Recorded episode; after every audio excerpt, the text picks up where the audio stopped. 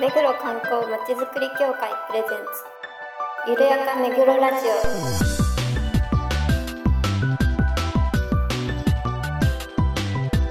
この番組は目黒に関することをゲストを交えてゆるやかにお届けする観光トークバラエティです。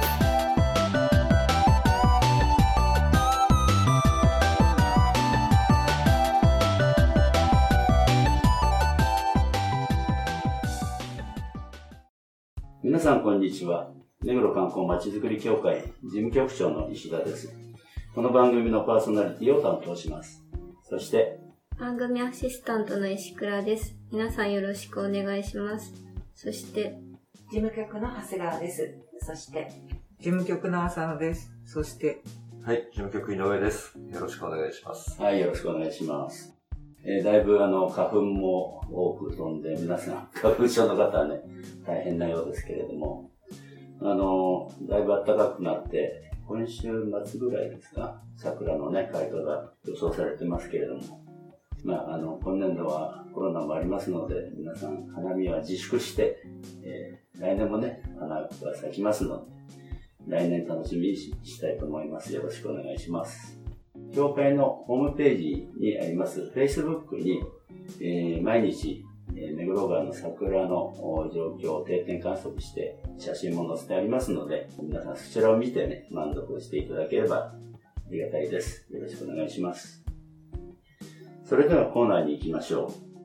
ゆるめぐゲストコーナーこのコーナーでは目黒に関係する方をゲストにいろいろなお話を伺います今回は現在 YouTube で配信中の都市ボーイズの都市伝説ツアーズ in 目黒その4にご協力いただいた天音山五百羅漢寺に局長と石倉井上がお伺いし無口なご住職にお話を聞いてきましたのでその模様をお聞きくださいえーご住職今日はありがとうございます。お忙しいところ。よろしよろしくお願いしましたよろしくお願いします。よろしくお願いいたします。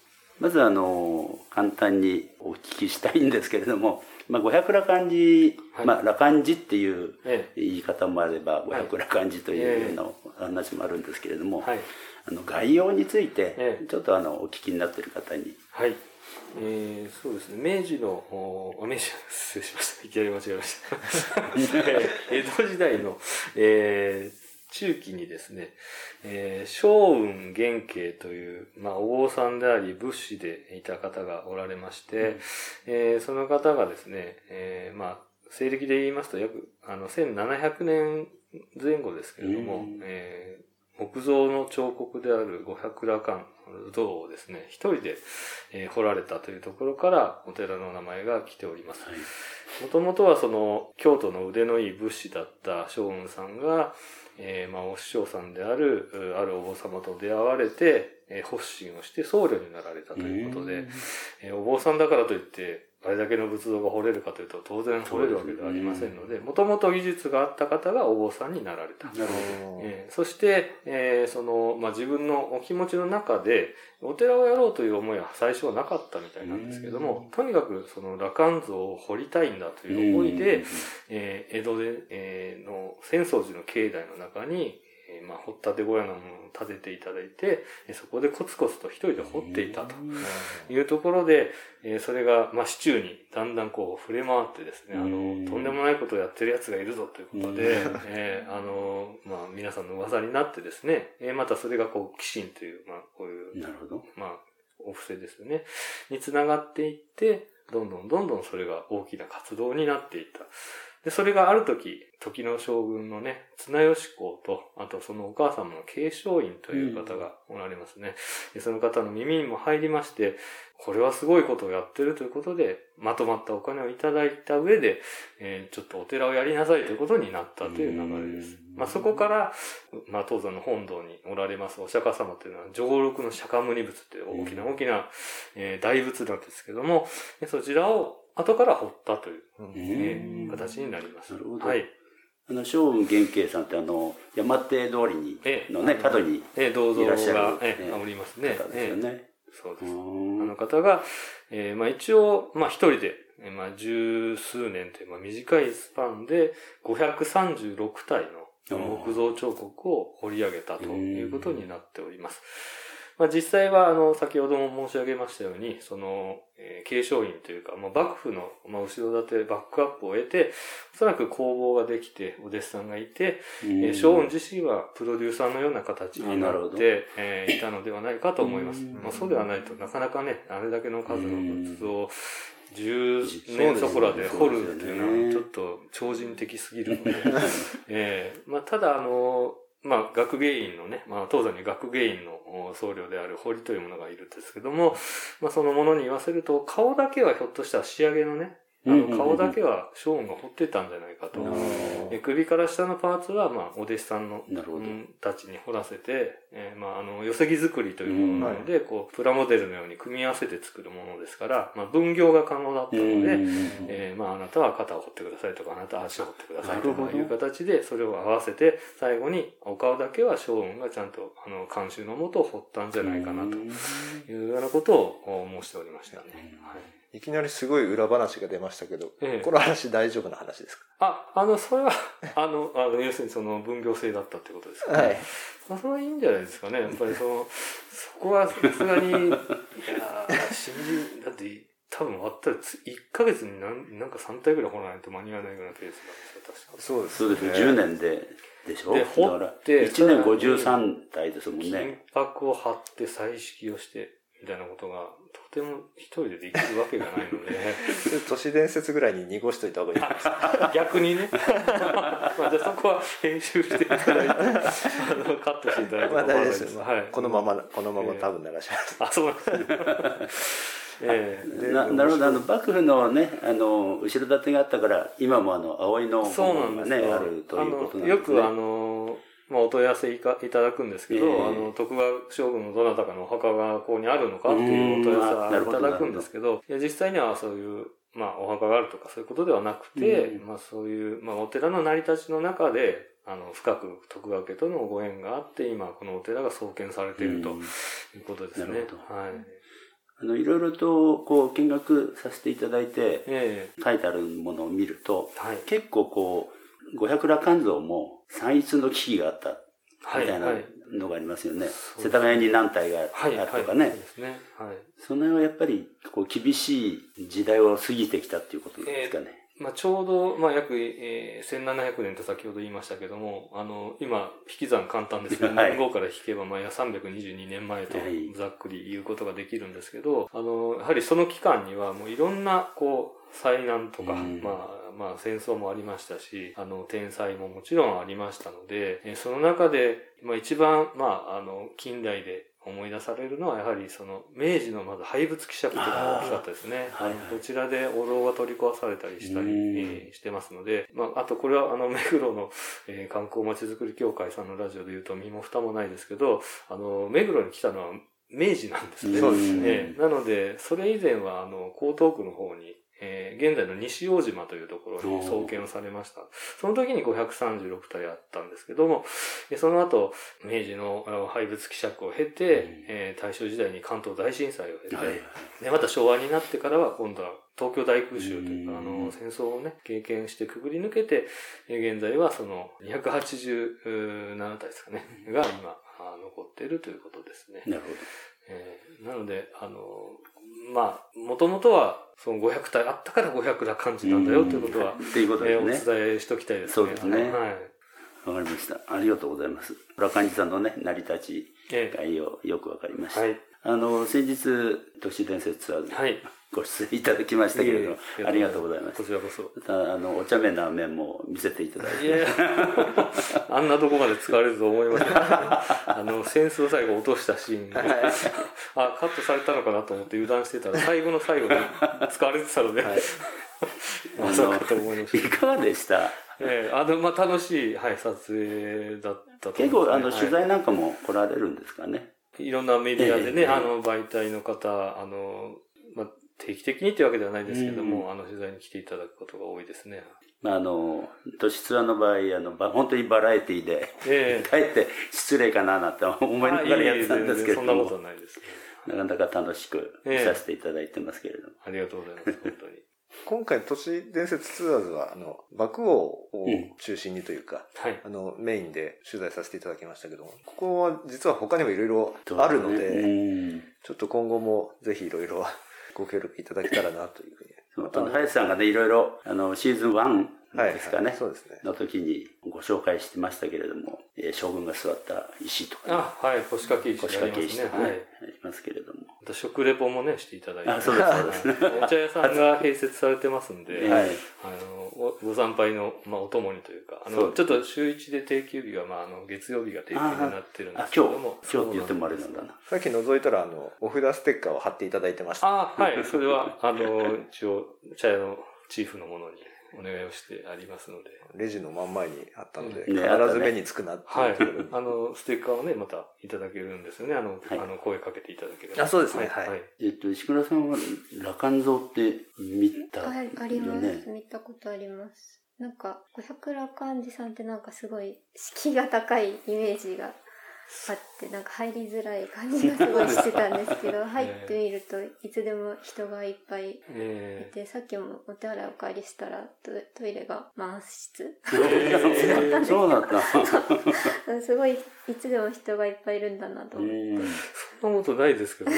あの、逆にそうなりたくて、あの、みな皆さんにご協力いただいてるので、あの、まあ、敷居が高いっていうのはね、やっぱりその中にいる側からするとちょっとわからないので、うんその、まあ、外からそのように見られてるんだなっていうすごい貴重なご意見だなと思いますね。なんか実際に高いとこに、うん、階段上がってくるからね、まずね。ちょっとその、あの階段を登らなければいけないっていうハードルなんですよね。そこはどう解決すればいいんでしょう。それちょっと体力なんじゃないの？運動不足で。入っていいのかなって一瞬あなるほ思うどね。はい感じが。はい。うん。まあ、あの、確かに配管料を取るお寺って珍しいので、えそうですね。あの、まあ、いろいろ、ね、目黒不動産という有名なお寺さんがすぐ隣にもありますしね、うんはいあの、海富士山というお寺さんもとに挟まれてるわけですけど、うんなんでここだけお金取るんですかっておっしゃる方もやっぱりいるんですけれど、まあ実際にね、まあ、入っていただければわかるんですよって言うんですけど、うん。あのもうそれだけの価値が、まあ手前味噌ですけどありますよと、ええ。まあ、ただ、あの、言い方を変えれば、逆にその、配管料さえ払っていただければ、堂々と中にいていただけるんですよと。で普通のお寺って逆に敷居が高くないですか？なんか、その、そこってやっぱりその家族の家みたいになってますでしょ？うん。普通の町のお寺さんっていうのは。その、この羅漢寺とか、まあ、目黒不動産みたいに、その、観光にね、あの、特化してるようなお寺であれば、逆に、まあお金はかかりますけど、それさえ払っていただければ、あの、そこにいて何も咎められることはないので、どうしても私ですら、うん。やっぱり、よそ様の街の中にあるお寺さんに入っていいかなってやっぱり躊躇しますから、あの、やっぱり、あの、自分もお寺の生まれなので、その気持ちもわかるんですよね。あの、他人が家の中に入ってくる怖さっていうのもわかるので。ちょっとこう警戒してしまうというか、ん。あの、自分の家族とかがいる中で、あの、身も知らない人を本堂にフリーで出入りさせることのリスクっていうのは、なるほど。逆の立場でもそうですねの気持ちはもうわかるんで、あ入っていいかなってやっぱり躊躇することはあります。あとはその、我々観光協会として観光スポットとしてお寺を紹介するのって、なんとなく毎回違和感を少し持つんですけど、後ろめたさみたいなね。方っていうこここに関しては観光スポットって言いやすいんですよ。言い切れます。はいで、えっと入会料まあ500円ぐらいええ、500円ですでね。、やっぱあれだけの木造があれば、毎回、毎年何体ずつ修復するかわからないですけど、はい。まあ結構費用、維持費はかかるんだろうなかかりますね。わかりますよね。それは、あの、まあ、言っていいのかわかりませんけど、今、今は現在は4体出してるんですね、毎ああ、年。そうなんですか。まあ、東京都の重要文化財なので、うんもちろん東京都の方と、まあ、あの、ご相談をしていく中で、今年はどの羅漢図を修復していこうっていうことを検討するわけですよ。うんで、まあ、基本的にはもちろん損傷の激しいものから順うんに修復はするんですけど、やっぱり予算というのがあるので、でね。えー一応東京都の補助金が半額今は出ているんですけど、それでもやっぱり約1体につき100万円ぐらいの修復費用がかかってるんです。よ。一体そんなにかかるんですか？まあそれでも損傷具合によってもちろん高くなったり、うん低く確かにねなったりするんで、ボロボロであればあるほどお金がやっぱりかかるんで、うん。その辺も見極めながら、予算内で組み合わせてるらしいです。そ学芸員の話によると、その予算の中で、これとこれとこれとこれだったら収まるな。うんだからあんまり、あの、そこまでそのひどくないものを混ぜたりするみたいです。ああ、なるほど、なるほど。ババランスはあなるほど、なるほど。予算のひどいものひどいものだと、あの、うん2体しか直せないとかはいいうことにもなりますし、あの、ちょっと開けてみたら実は中の損傷が思ったよりひどかった。うんちょっとお金が足りないみたいなこともあるみたいなので、うんまあそれでも年間4体と言っても約300体もあるわけですから、はいそうですよね。もう、あの、一周するぐらいの頃には、もう、ままたもう、だからもうこれずっと永遠にやることになるん永遠にですねやり続ける。おそらくその、まあ、奈良や京都のね、お寺さんもそうですけど、うん1000年以上続いてる仏像ってやっぱりそれだけ多分修復の歴史でもあると思うんですよ。で、それを繰り返しているからこそ、1000年後の今も我々はその仏像を見ることができるっていう、うんその、先人たちのその、思い送りっていうんですか？はなので、それがもう、まあ我々のその、維持、管理、またそれを引き継いでいくことも義務になはるのかなと。ですね。まあ、その中の一環として配管料を頂戴しているので、うん決して我々がここにこう入れてる とかいうことではないということです。あ、これ伝わらないってい。はい、今、ラジオなので今、懐に手を入れてましたけど、大丈夫です。えーあの、決してそういうことではなくて、はい。まあ、それでも全く足りてないのが現状ですから。うんはい。あそのやっぱり維持がね、大変だなと思いますけどね。ですまあ、大変だと思います。あの、のうちだけに限らずね、ね全国のお寺さん、やっぱり、それ維持することが大変だと思いますね。あとあの、まあ、無口なご住職ということで、はい。ご住職になったええのは、な、何からなろうとさっきお生まれが、お生まれがそうなんです。お寺で生まれたあっていそうですね。。あの、YouTube の方でもちょっと言いましたが、岡山県というところで、はいはいそうですねあの、まあ、目黒から遠く離れた国なんですけど、まあそこで生まれて、まあ一応お寺の長男として生まれたんですけれど、まあ若かりし頃っていうのは、やっぱりそういうお寺の世界とか、まあそういうことにちょっと抵抗がありまして、うん。まあ半分その逃げるように東京に出てきて、あそうなんでまあ、あの、一応、修門という、修大学というのはね、あの、それはもう口実として最初は、あの、はい。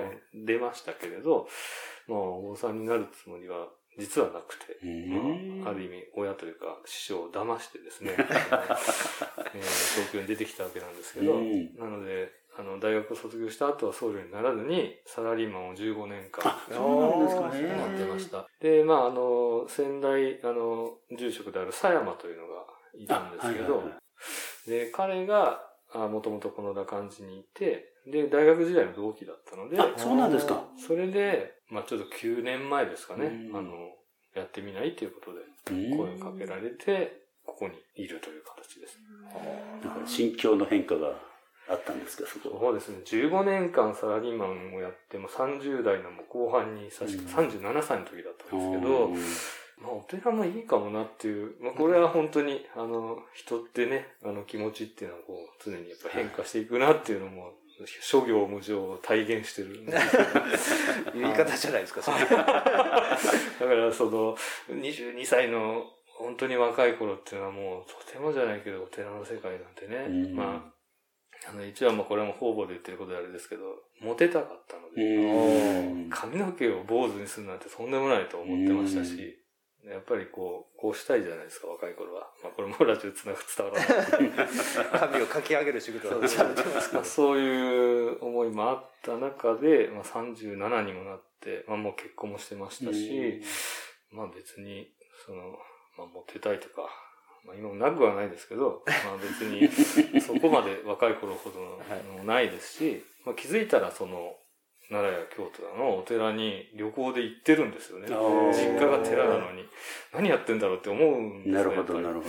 で、まあ、あの、まあ、ちょっと真面目な話になると、きっかけはやっぱりその震災ですよね。サラリーマン時代に、あの、ちょうど3.11を経験して、えーまあ、当時、その職場から、あの、気仙沼の方に救援物資を届けるっていう仕事があったんです。はい。これはもうボランティアじゃなくて仕事としてだったんですけど、あの、まあ、まだ津波がさ、来て、いちょうどもう1ヶ月後ぐらいだったんですけど、まだまだその瓦礫の山、あと、まあ、気仙沼だったんで、うん。燃えた車がたくさんこう、もう、すごかったですね。自衛隊の方がね、あのもう、撤収した後だったんで、折り重なっても、あの、錆びた車というか、焦げた車というか、こう重ねてあるような光景を目の当たりにして、うーん、なんだかこう、まあ、うん無力感というのももちろんあるんですけど、その現地のその引き渡したその公民館のご夫婦がすごくやっぱりこう、まあ、温かい方でね、うん。あの、東京からわざわざ来てくれたって言って、なけなしのこう物資であるコーラをね、くださって、うんもういらないし、もらえないって言ったんですけど、うんいやもうもらってもらわなきゃ気が済まないって言われてうん、本当は私がこれで、あの、チューハイをね、割ってコーラで、うん割って飲むつもりだったんだなんておっしゃるから、そんなの余計もらえないよって本当言って。たんですけど、それと野菜ジュースを、もう二うん人で行ったドライバー二人僕たちにこう押し付けて、うん。いやーってその後に、ぜひね、あの、東京に帰ってこの現状を伝えてほしいっていうおっしゃられでも、カメラを向けることすらなんかちょっと申し訳ないと思ってたんですけど、まあ、じゃなくて逆に撮ってほしい。なるあほど。ーで、あの、その辺行ったよ、連れて歩いてくださってね、うん。あの家はここにあったんだよとか、ここで僕は3人崖の上から手を出して引き上げたことが、ここの場所なんだよとか、うん。まああとその津波の来た、あの、潮の跡ですよね。あの、その公民館本当に境のギリギリのところだったその叩きのところのコンクリートに潮の跡がついてるんですよ。うんここまで潮が来たんだよって。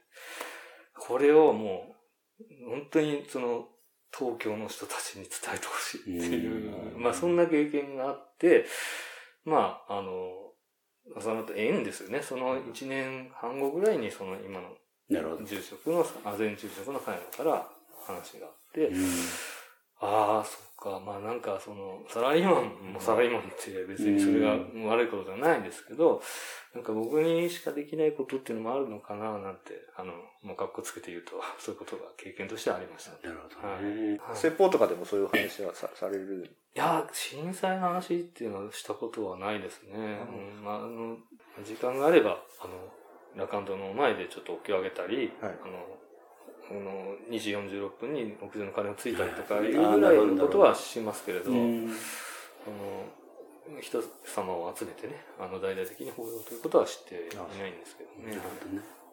あとあの、先ほどもお話出ましたけど、岡山県出身とはいいうことで、ムクシナっていう名を調べると、はい。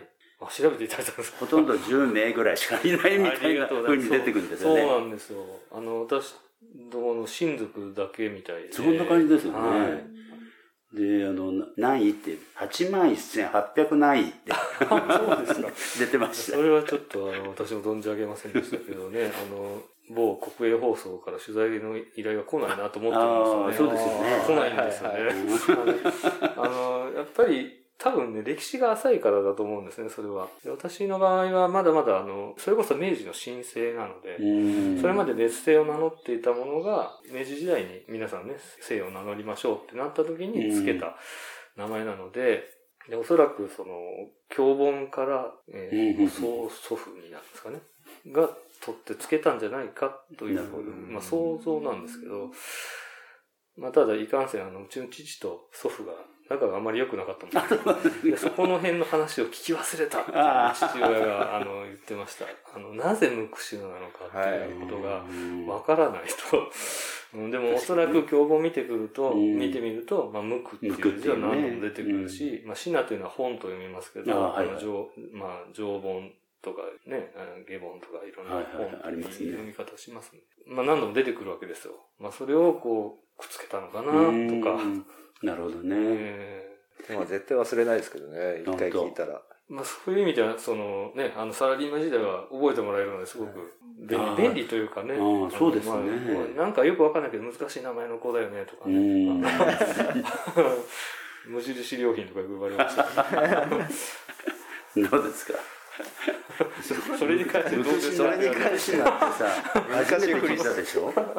そうですね。あの、お坊さんになったからそういう名前にしたのかなって、はい、よく言わ芸れるんですよ。名的なことかと思っちゃいましたけど。はいはいよく聞かれますけど、そうなんです。生まれた時からね本名を背負だってっていうのがね。悪いことできないな。確かに。あとはあの、都市ツアーでもはいお話ありましたけれども、あの、麒麟像と爆王像あはいがね、あの、あうんのようにそうですいたっね。ていうことで、まあ、麒麟像がね、あの、春にできそうだっていうお話もあったようですけれどええも、無事に、はい、完成をしたようで。あ、そうですか。ええ。ああのー、今後展示されるんですええ、あの、拝観していただく方には、皆さんに見ていただけるようになりますので、うん。はい。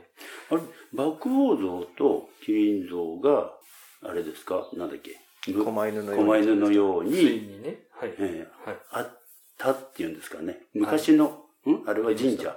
あれは、あの、五法神宮といって、あの、もともとその五百羅漢寺の本堂の真裏にあった。あ、そう、神社あったって言っても、ね、はいおっしゃってましたね。あの、ちょっと階段があって、うん。裏側に回れる階段があったんですね。あの、今の本尊様のはいはいはいお釈迦様のすぐ脇に。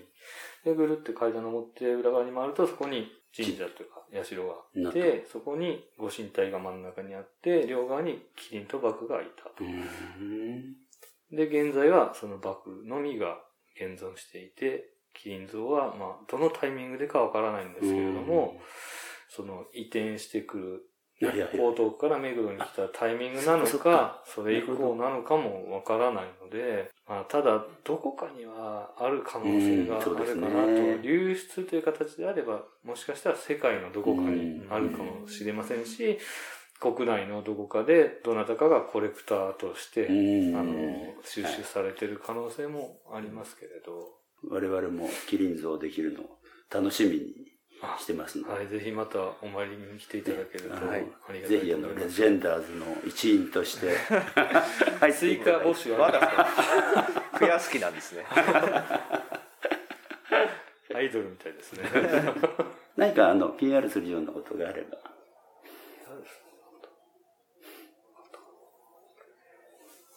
あの、都市伝説ツアーズを見たと言って参拝されると、あのあ、あ、はいはい。根付け、キーホルダー国王の爆王のね。限定値付けがうん。はい。いただけます。はいで、それもあの、数が限りあるので、そうで先着にはなっちゃうんですけどもなくなり次第まあ、お一人一一つになりますけど、はい早めに来ていただければ。あと、ラカンテさんではね、あの、見てきましたっていうと、ステッステッカー、お札ステッカーがね。そうですね。だからここに来ると、一回で二つ手に入るんですけど、両方入るってね。ああ、そっか。普通飲食店さんに、そうなんです。というのと、ええ敷地の中に2つあるっていうのはじゃあ珍しい珍しいですねここだけになるんじゃないここだけですね。なるほど、なるほど。はい。はい。じゃあぜひ、あと、その、爆豪グッズがここは充実してますんで。本当に、ね、はい。マスクからマスク。根付けまではいえありますので、ぜひあの皆さんおいでくださいませ。えよろしくお願いします。今日はどうもお忙しい中ありがとうございました。はい、こちらこそ。ありがとうございましたありがとうございました。はい、えっと、福島ご住職ね、ありがとうございました。あのー、話の中で出てきましたけれども、あ佐藤義山さん。はい、キリン像ね、をあの今、復活させる。キリン像を制作中ということで、あの、の春にはね、五百羅漢寺さんに設置されるということですので、暖かくなったら皆さんあの、ぜひ見学をされるよう、されるといいと思います。どんなキリン像なのかね、楽しみですけれども。ただまあ、あの、かなり有名な加藤義山さんが本当にあの、復刻されるといううん。私もあの、ホームページ見たんですけれども、本当にあの、まあ、武士ということでね、表情が本当にいる人間みたいな仏像、それから彫刻、すごい緻密な、あの、表情が豊かなものですね。あの、一度ホームページ見ていただくといいかもしれないです。加藤義山さん。はい。ね。が、まあ、クラウドファンディングで、あ、そうでしたね。で、五百羅漢寺にキリン像を復活させるとうん。いうことが、まあ、今回実現するということですね。楽しみにしていきたいと思います。ここでお知らせです。現在配信中の都市伝説ツアーズ in 目黒その4をご覧になった方限定の目黒の伝説キャラクター通称レジェンダーズのプレゼント企画を行っています。今回ご紹介の各お寺に参拝し、事務所で都市伝説ツアーズを見たというと、レジェンダーズ限定値付けがいただけます。また、協力店舗で都市伝説ツアーズを見たというと、レジェンダーズ限定お札ステッカーがいただけます。数に限りがあり、なくなり次第終了です。協力店舗など詳しくは、協会のホームページをご覧ください。はい、ということで、あの、お知らせしましたけれども、あの、目黒の伝説をキャラクター化した、まあ、通称、レジェンダーズと言っていますけれども、その、おいろいろなプレゼント企画をしていますので、ぜひ皆さん、目黒に足をお運びください。よろしくお願いします。番組では皆さんのご感想、ご要望をお待ちしています。メールアドレス、ゆるめぐアットマーク、めぐろ、ハイフン、観光ドットコムまでお送りください。それではまた次回まで。さよなら。さよなら。